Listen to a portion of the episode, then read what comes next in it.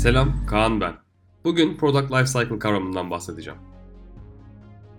Product Lifecycle, Türkçe ürün yaşam döngüsü, bir ürünün pazara sunulmasından başlayıp pazardan çekilmesine kadar yaşanan evrelerden oluşan bir döngüdür.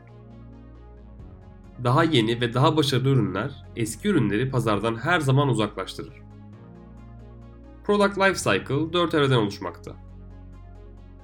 Giriş aşamasında yeni bir ürün pazara ilk kez sunulur ve ürün için kanıtlanmış bir talep ve kanıtlanmış bir teknik yeterlilik olmadan gerçekleşir. Bu aşamada satışlar oldukça düşüktür. Büyüme aşamasında ürün için oluşan talep gitgide artarken aynı hızda market de büyür.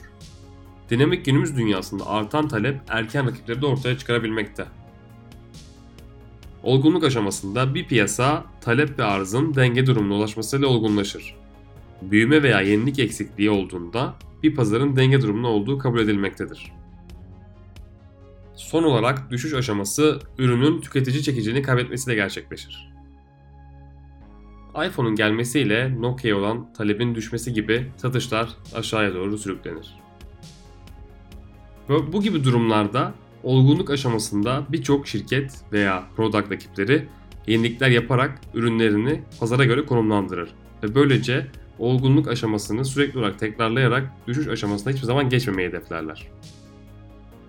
Artık Product Lifecycle nedir biliyorsunuz.